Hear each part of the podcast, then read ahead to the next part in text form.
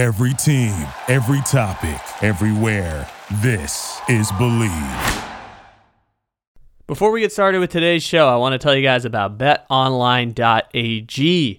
The big game is upon us once again, and just like every year, Kansas City is back in the Super Bowl. But additionally, every year on the Take It Easy podcast, we have to get you set for the most important bet you will make during Super Bowl Sunday. That is, of course, what color Gatorade is going to dunk the winning head coach after the Super Bowl. Now, traditionally, you would suspect that red would be the color to go for. I mean, Kansas City is red, San Francisco's red, there are different variations in colors, but guess what?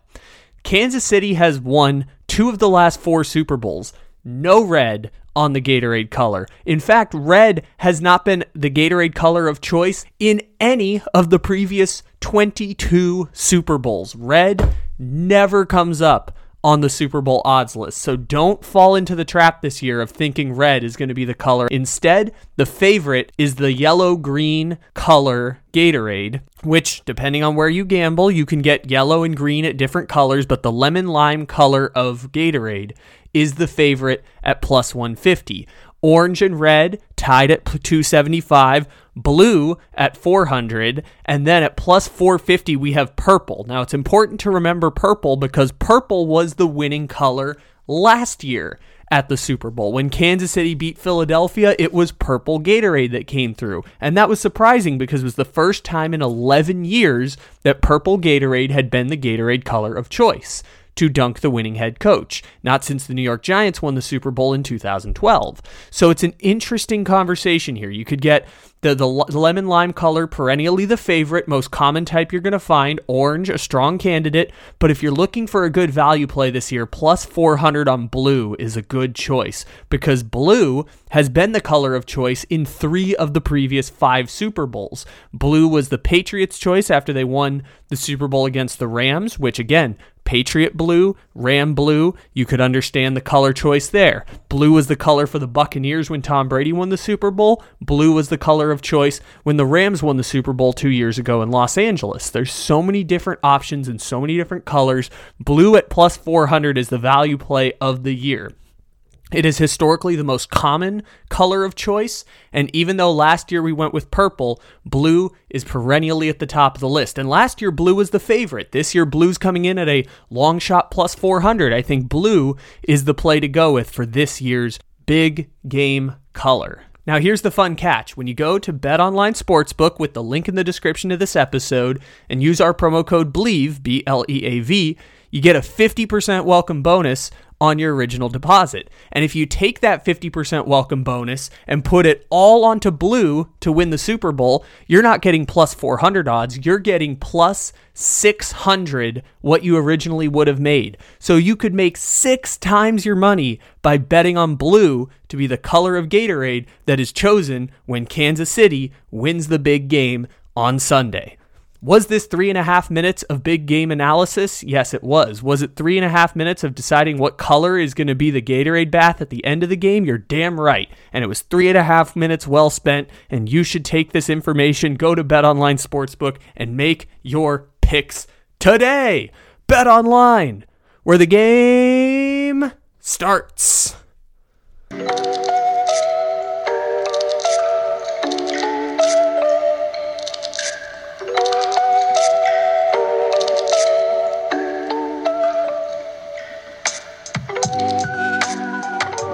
Welcome back, our friend of the show, Razor Rosenthal. You guys check out his Twitter. It's linked in the description to this episode. He's got all sorts of fantastic gambling insights, all sorts of fantastic sports content as well. You can see him tweet through his Buffalo Bills disasters, usually around January of every year. It's fantastic. It's fun. Razor, thank you for stopping on in once again. It's it's time for our, I believe, our final football podcast of the season before we jump into college basketball. You had to throw out the Buffalo Bills, didn't you? Right there, it's a eulogy, oh, huh?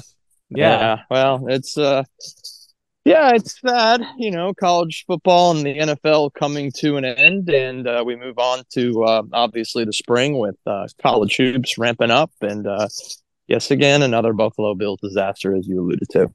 Yeah, I'm excited for our first college basketball podcast, which is always me looking at KenPom rankings for the very first time live on the air. It's one of my favorite things that we do because last year my first uh, my first recognition was, oh hey, UConn's really good again, and then lo and behold, UConn ended up winning the championship. So that should be fun. Um, it's been a couple weeks since you were here. Do you want to touch on any of the divisional round games? Obviously, your Buffalo Bills came up short in a way that it was kind of heartbreaking considering the obviously the missed field goal part, but the fact that they gave up scores on each of Kansas City's first five possessions and yet still had a chance to win the game because of how good their offense was rolling and how good the running attack was against Kansas City. Yeah, really tough to put blame on, you know, one thing. If you had to do it, I would really say just defensive scheming in the first three quarters was abysmal, right? Uh, you know, the Bills couldn't stop anything. Uh, Kansas City just I don't know, Kyle. They finally have come back to life, and they had to do it at the expense of Buffalo and Orchard Park, New York, that night.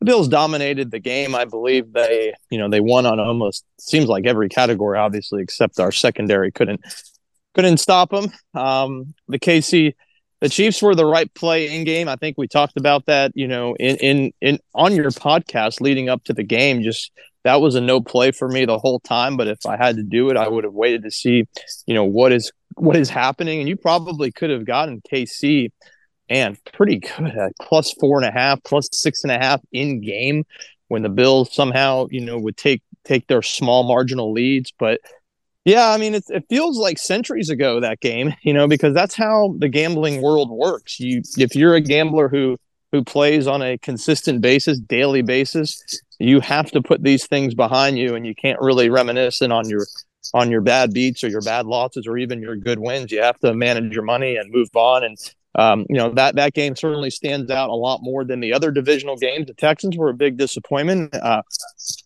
kind of recommending the Texans plus the points. Things were looking really good the first half. The script was right there for the Texans to cover, and they got ran out of the gym in the second half. So kind of hard to see that coming, right?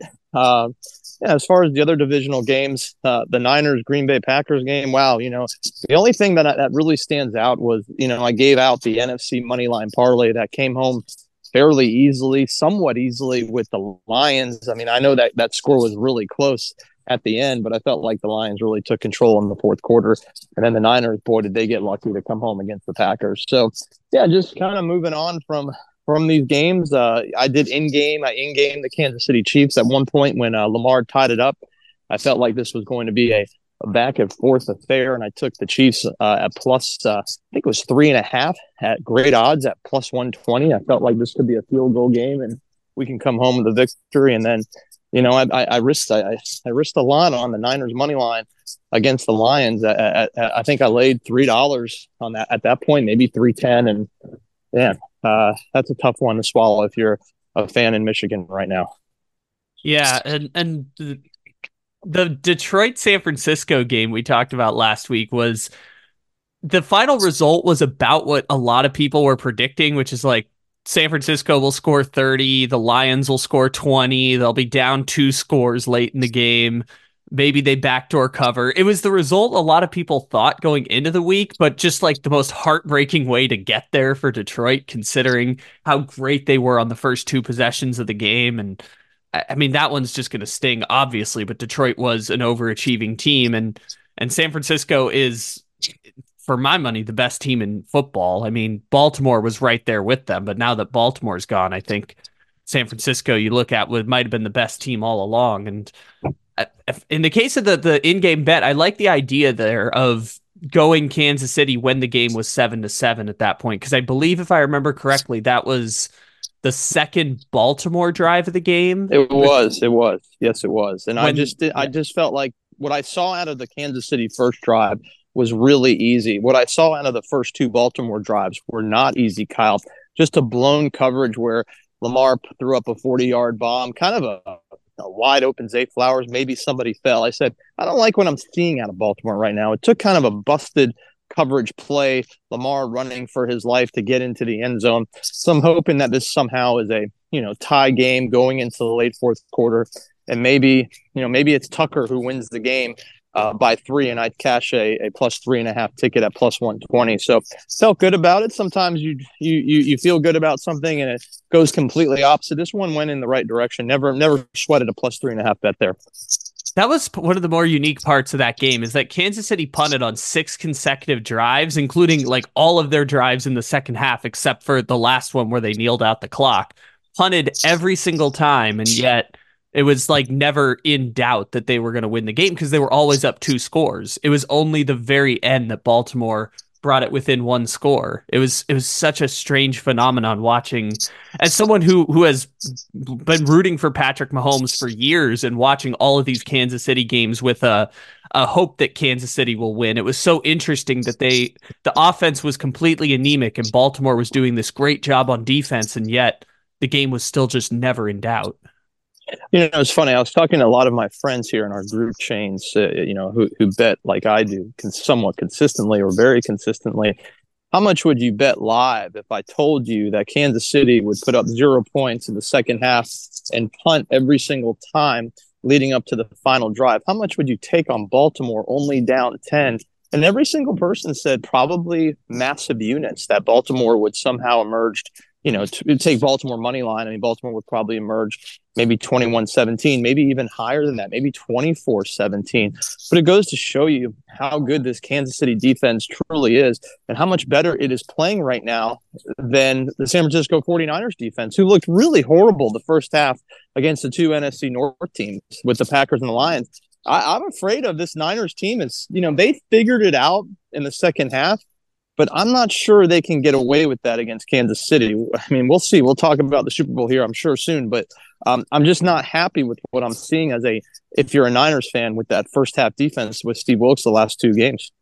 Well, let's talk about that that Niners defense versus Kansas City offense because what was so unique about the AFC Championship game, and also it was some of the the Buffalo game. I don't have the exact stats up from the Buffalo game right now, but I can find them. Is Travis Kelce went from like, oh, is this, you know, the year that he's declining and he's got these ankle injuries and all sorts of stuff like that to like, okay, now Travis Kelce is back and, and balling out. And I have, um, I see the stats there from the Buffalo game. I'm going to check the Dolphin game real quick because I think he's completed over 90% of his targets over these past few weeks in the playoffs. And that's absolutely incredible. So so uh, he had 10 targets, 7 catches in the the Dolphin game, but in the last two against Buffalo and Baltimore, it's 18 targets, 17 I'm sorry, 19 targets, 18 catches for Travis Kelce for 180 yards.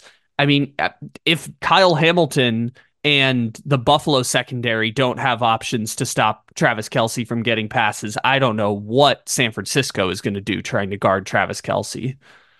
I don't think it's stoppable. I mean, the I mean, honestly, like I even think it's easy to run on San Francisco. Look what Gibbs did, and look what Montgomery did at times. I mean, the the the, the Kansas City Chiefs haven't been able to matriculate the ball very well down the field because of the lack of wide receivers, but you may not need them if you have a, a nice running game with Pacheco. You can even throw in Edwards, Helaire at times.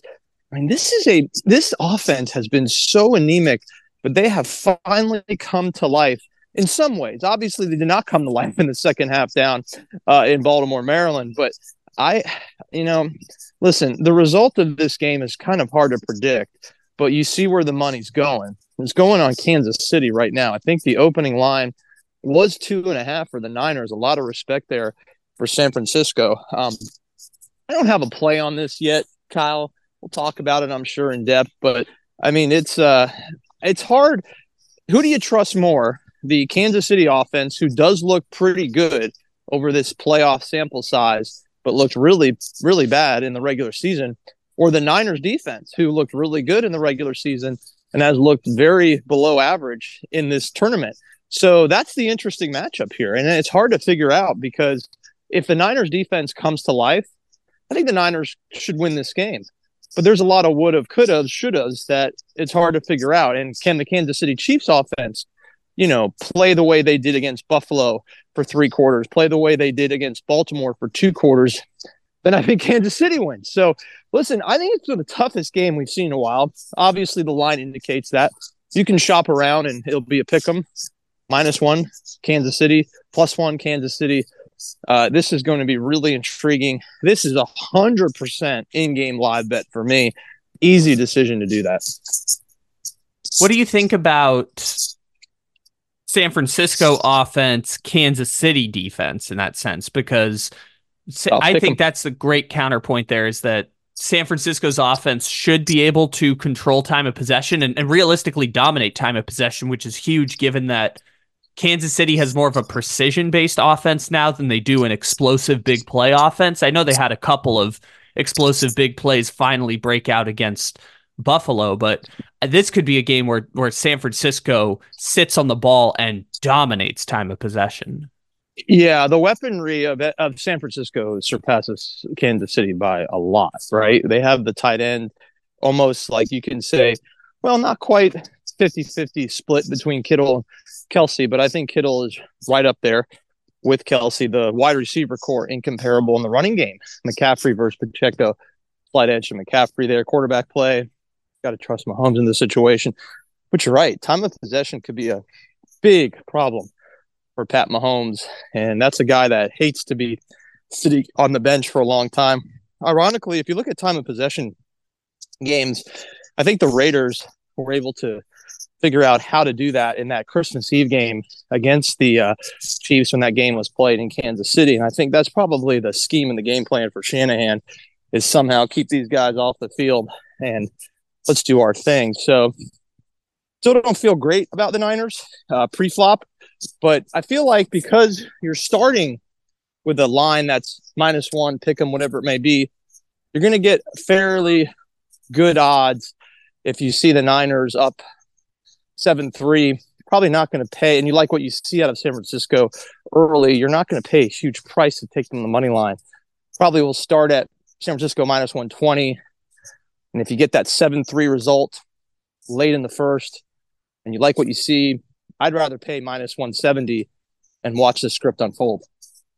Is the Super Bowl just one of those events where there's so much financially invested in the gambling that most of the lines are going to be about as accurate as you're going to find, like props, uh, over unders?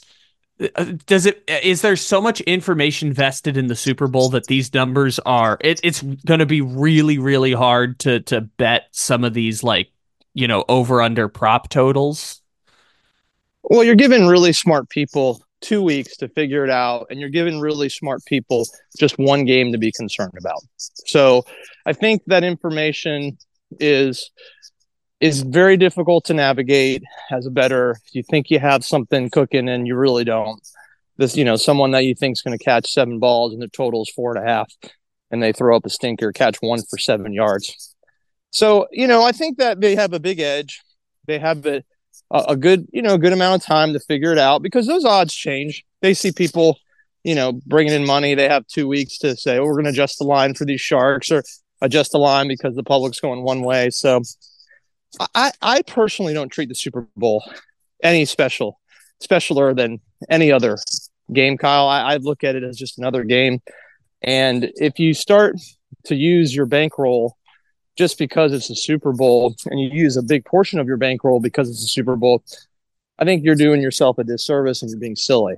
So, same thing with the NCAA tournament. I say this every year on your podcast the last three years. You know, you just you have to look at it as fun. You can't, you cannot, you, you're, you could look at the NCAA tournament. I look at it almost the same as what transpired last night on a regular Wednesday night slate of hoops. That's how you have to do it. You can't use your bankroll on this game. So, you know, that's how I approach it. I actually enjoy just being with friends at, at a party and not worry and stress about, oh my God, the final game of the year, I have to lay 30 units. It's just stupid. Yeah, I totally understand that. And it's it's just one of those things where I look up and it's like it, when I see 47 and a half as the over under, I anticipate it's going to be somewhere between, you know, 46 and 49 points in some capacity. I see you know, Kelce at 70 over under receiving yards. And I'm like, well, that's probably about the number that Kelce's going to get. You know, it's, it's one of those things where I just, you know, I personally avoid those altogether. As we've joked for years, I only make one official prediction a year, and that's what color Gatorade is going to be the dunking the coach at the end of the game. But I, just I see those numbers and I think, yeah, that seems about the the most likely outcome that the game is going to go. And I know you can say that about every you know football game, but in particular, I like what you said. There's one game and you have two weeks to prepare for it. You you take out some of the the weather factors because it's in a dome stadium most of the time, or in a place that it's going to be warm weather and not a lot of wind, and and you have a more traditional classic football matchup between two you know the the what is very often the two best teams in the league. I don't know if that's the case this year, but is very often the two best teams from the regular season. Yeah, and I think if you have a gambler who has a budget of a thousand dollars for this evening, you shouldn't put a thousand dollars on the piece for the Niners or the over or the under. This is fun. Throw throw a hundred bucks on the over under. Throw two hundred dollars on the side. You know, just if you do that and you split up your your your bankroll into six or eight ways, you're probably going to come out even money, right? I mean, you can't lose them all. You could, likely not going to win them all, but I just feel like you know, don't give the books massive edge. Have fun with it. Treat it as a recreational bet, and um, that's what I plan to do. You know, I'll probably lay a unit on heads or tails. I'll lay a unit on something silly but you know, I'm not going to say this is my game to beat the books, and I love the Niners money line. It's just not happening. Yeah, and I totally get that. A lot of money line parlays are are the name of your game, and, and the money line right now is basically sitting at Kansas City plus 105, San Francisco minus 120. I mean, that's essentially a pick 'em at this no point. edge there. Yeah. yeah. yeah, there's no edge there. I mean, I, I think I think if I, I think the value is probably laying, excuse me, uh, taking the plus 105 with the with the Chiefs when we talk about if you look at value, I'm not a value guy as much as I am where I feel comfortable laying the big number when I'm, you know, these teams should emerge victorious and but I you know, I think if anything, you know, if there was a side that I like the most, I feel like the under would be the play. You can buy up two points for minus 135 and bring this guy up to 49 or 49 and a half. You mentioned it. I agree. The Niners will have major ball control uh, if they if they are somehow allowed to convert on third down um, on a consistent basis. They will keep that clock moving. So I think my number one lead is is is under the total, and I want to bring that up by paying a little bit of price for it. But again, I, I would say that's a unit play for me.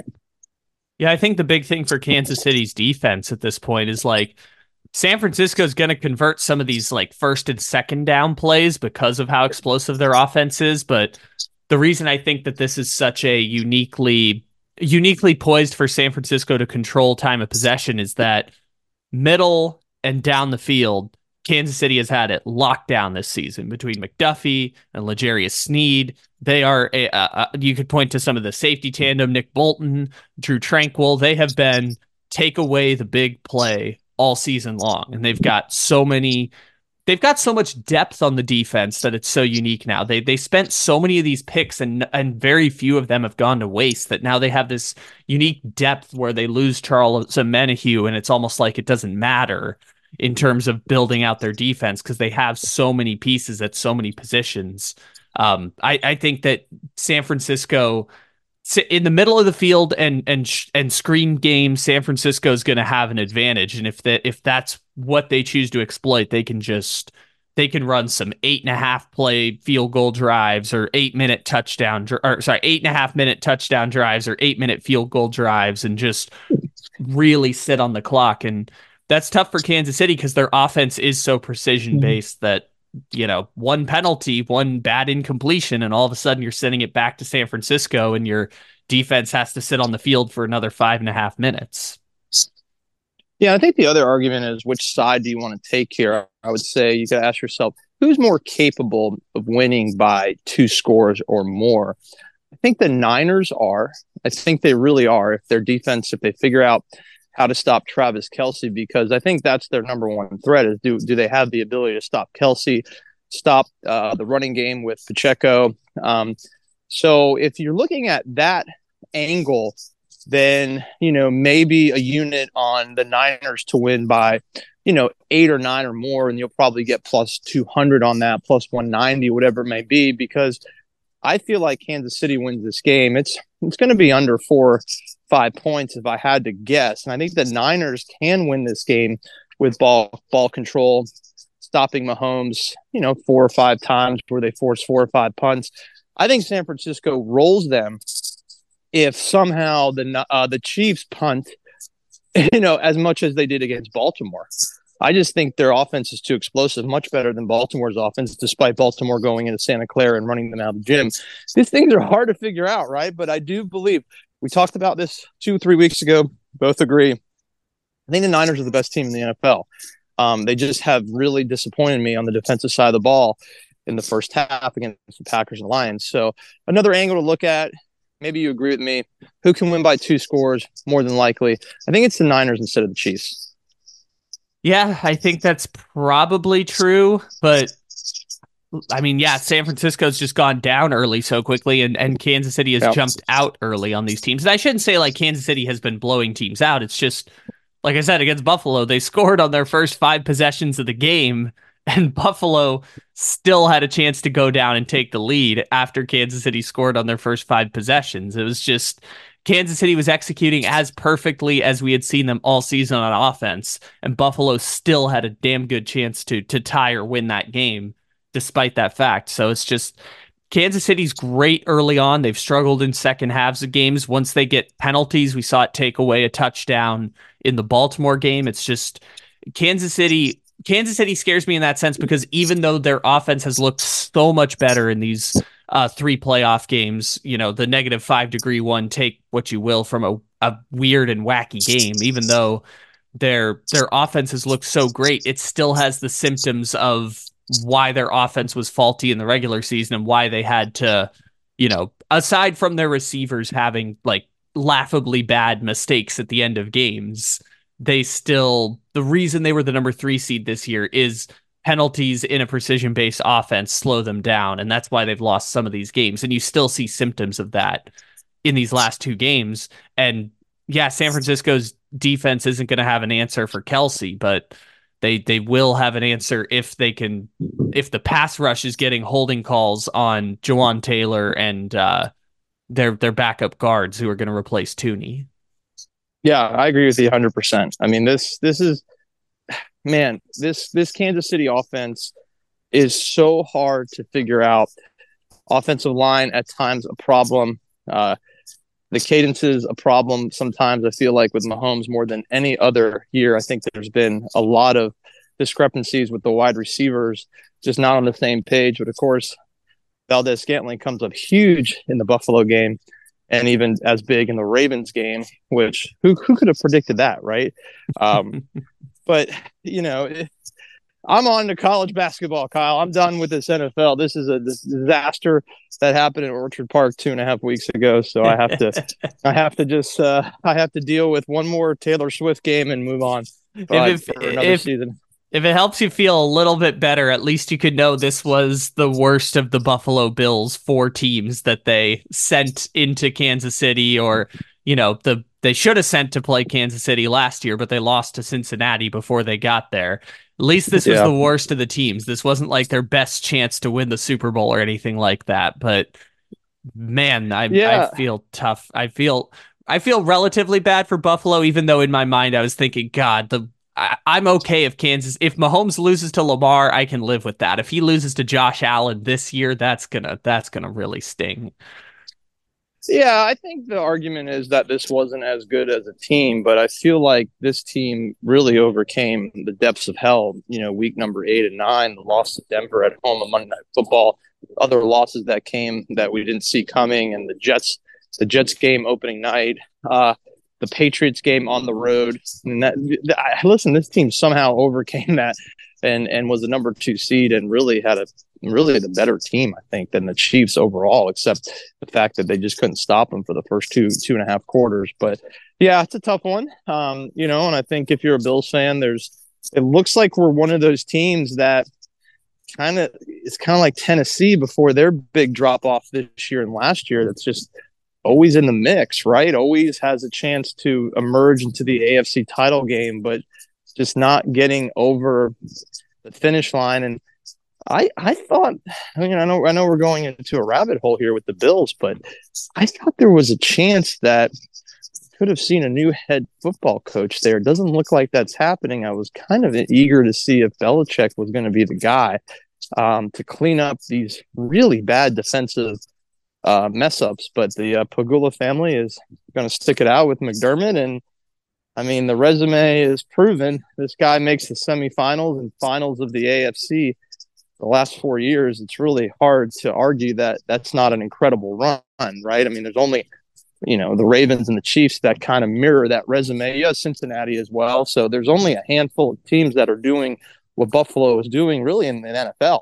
I mean, the Niners, you can say they're, you know, the Eagles, and then everybody else is just either making the tournament or not making the tournament at all. So it's a tough one to swallow. Really disappointing over the last few days after the game, but again, you know, it's time to time to buck up and uh, compete in college hoops and in tennis as well. So yeah, and I talked about this earlier this week in a video that'll probably come out later on the podcast, but I if Buffalo had gone after Belichick, I thought that would be a disaster. That would be a disaster if they had tried to just go completely change shop and, and pivot to that as their their their pivot and, and him bringing in the Patriot way and him already being the the the the guy who's not going to be your friend, but he's going to be the the leader who gets the best at it. Like I I don't think that would have gone over well in Buffalo, but we'll never know because they're they're going to stick with McDermott and stick with Joe Brady, and I I don't think that's a bad idea. It's just like you said, at a certain point, when does when does precedent take over there? Uh, so you're you're taking it in game with the Super Bowl. You're you're gonna I wait to hundred percent. Yeah, wait to play it in, in game. Yes, sir. Yep, no doubt. No, nothing before. Maybe some props, obviously, before you have to. But uh, my my recommendation from a betting standpoint, if I had to dish out something to people that uh, like our content when you and I chat and they want to and they want to trail me, I mean, may, I would buy up the under to uh, 48 and a half, 49, get a little bit north of that total uh, and take the under pre-flop. But the uh, the game to, is I want to see the script, and I know I'm going to get a pretty good line if the Niners somehow go up early and they're dominating TOP. I may take the Niners money line. Hey, listen, the Chiefs if they go up early and as an underdog, you you're going to get great value with them as well. So not just leaning on San Francisco here. I like to look at the Chiefs and let's see how the Chiefs are playing. So yeah, totally live. Totally live on that one.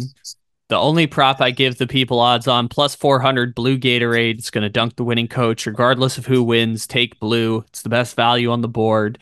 But I got to ask you, since this is our last football show of the year, what was your personal favorite football memory of this 2023 season? Pro, college, whatever you see fit. What was your favorite memory of this 2023 season? Well, that's that's a that's a tough one without preparation. I appreciate that. It's okay. I can figure yeah, this out. Totally you know, understand. I, I I think that the um the final four in the Rose Bowl really stands out. That Michigan Alabama game, uh, that that fourth quarter in overtime, as a Michigan bettor, um, was kind of like edge of your seat. Are they going to come home? Are they going to win this game? Uh, they, I felt like Michigan was done. I really did. I, I felt like Michigan was in really bad shape in the middle of the fourth quarter, and the stakes were on the line to get to the championship game down seven, and they figured it out. So that that particular game stands out. The worst game that stands out that was super exciting because I was on the wrong side. We've talked about this game, I think, a few times on your pod. By far, it was a really exciting def- uh, game with a total defensive meltdown by the Longhorns. It was the game in the Cotton Bowl, Oklahoma, Texas. That was a really fun game to watch, Kyle, back and forth for pretty much the whole game. Texas finally takes yet another lead. They they squandered their lead and then finally took it with maybe under three minutes to go. Played prevent defense, and Oklahoma went down the field as easy as one, two, three. It was a tough one to swallow, but that that one stands out as the most exciting game and loss of the year. And I'll say the Michigan conclusion against Alabama was probably my favorite moment, being on the right side and with those stakes on the line. That is Razor Rosenthal. He is our football expert for, I want to say, four years running now, three, four years running here. It, we appreciate you as always, and we'll chat with you in basketball season. Yeah, I can't wait, Kyle. I'm now really getting into it. And how about the best conference in college hoops? It's out west, and it's not the Pac 12. Unbelievable, unbelievable uh, group of teams in the Mountain West. And we saw it last night when Boise State was able to go down to Albuquerque and take care of business against a really good New Mexico team. This uh, Mountain West Conference, we'll talk about it here in February, Kyle. We could see over a half a dozen teams in the NC2A tournament in March. It's going to be pretty exciting for those Mountain West fans. Woo! Mountain West is the mountain best. I've been telling people for years. Mountain West, best conference in college sports. Absolutely fantastic. We'll chat with you in a couple weeks. All right. Thanks, Kyle. Always a pleasure. Look forward to chatting hoops with you. Thank you for listening to Bleav. You can show support to your host by subscribing to the show and giving us a five star rating on your preferred platform. Check us out at Bleav.com and search for B L E A V on YouTube.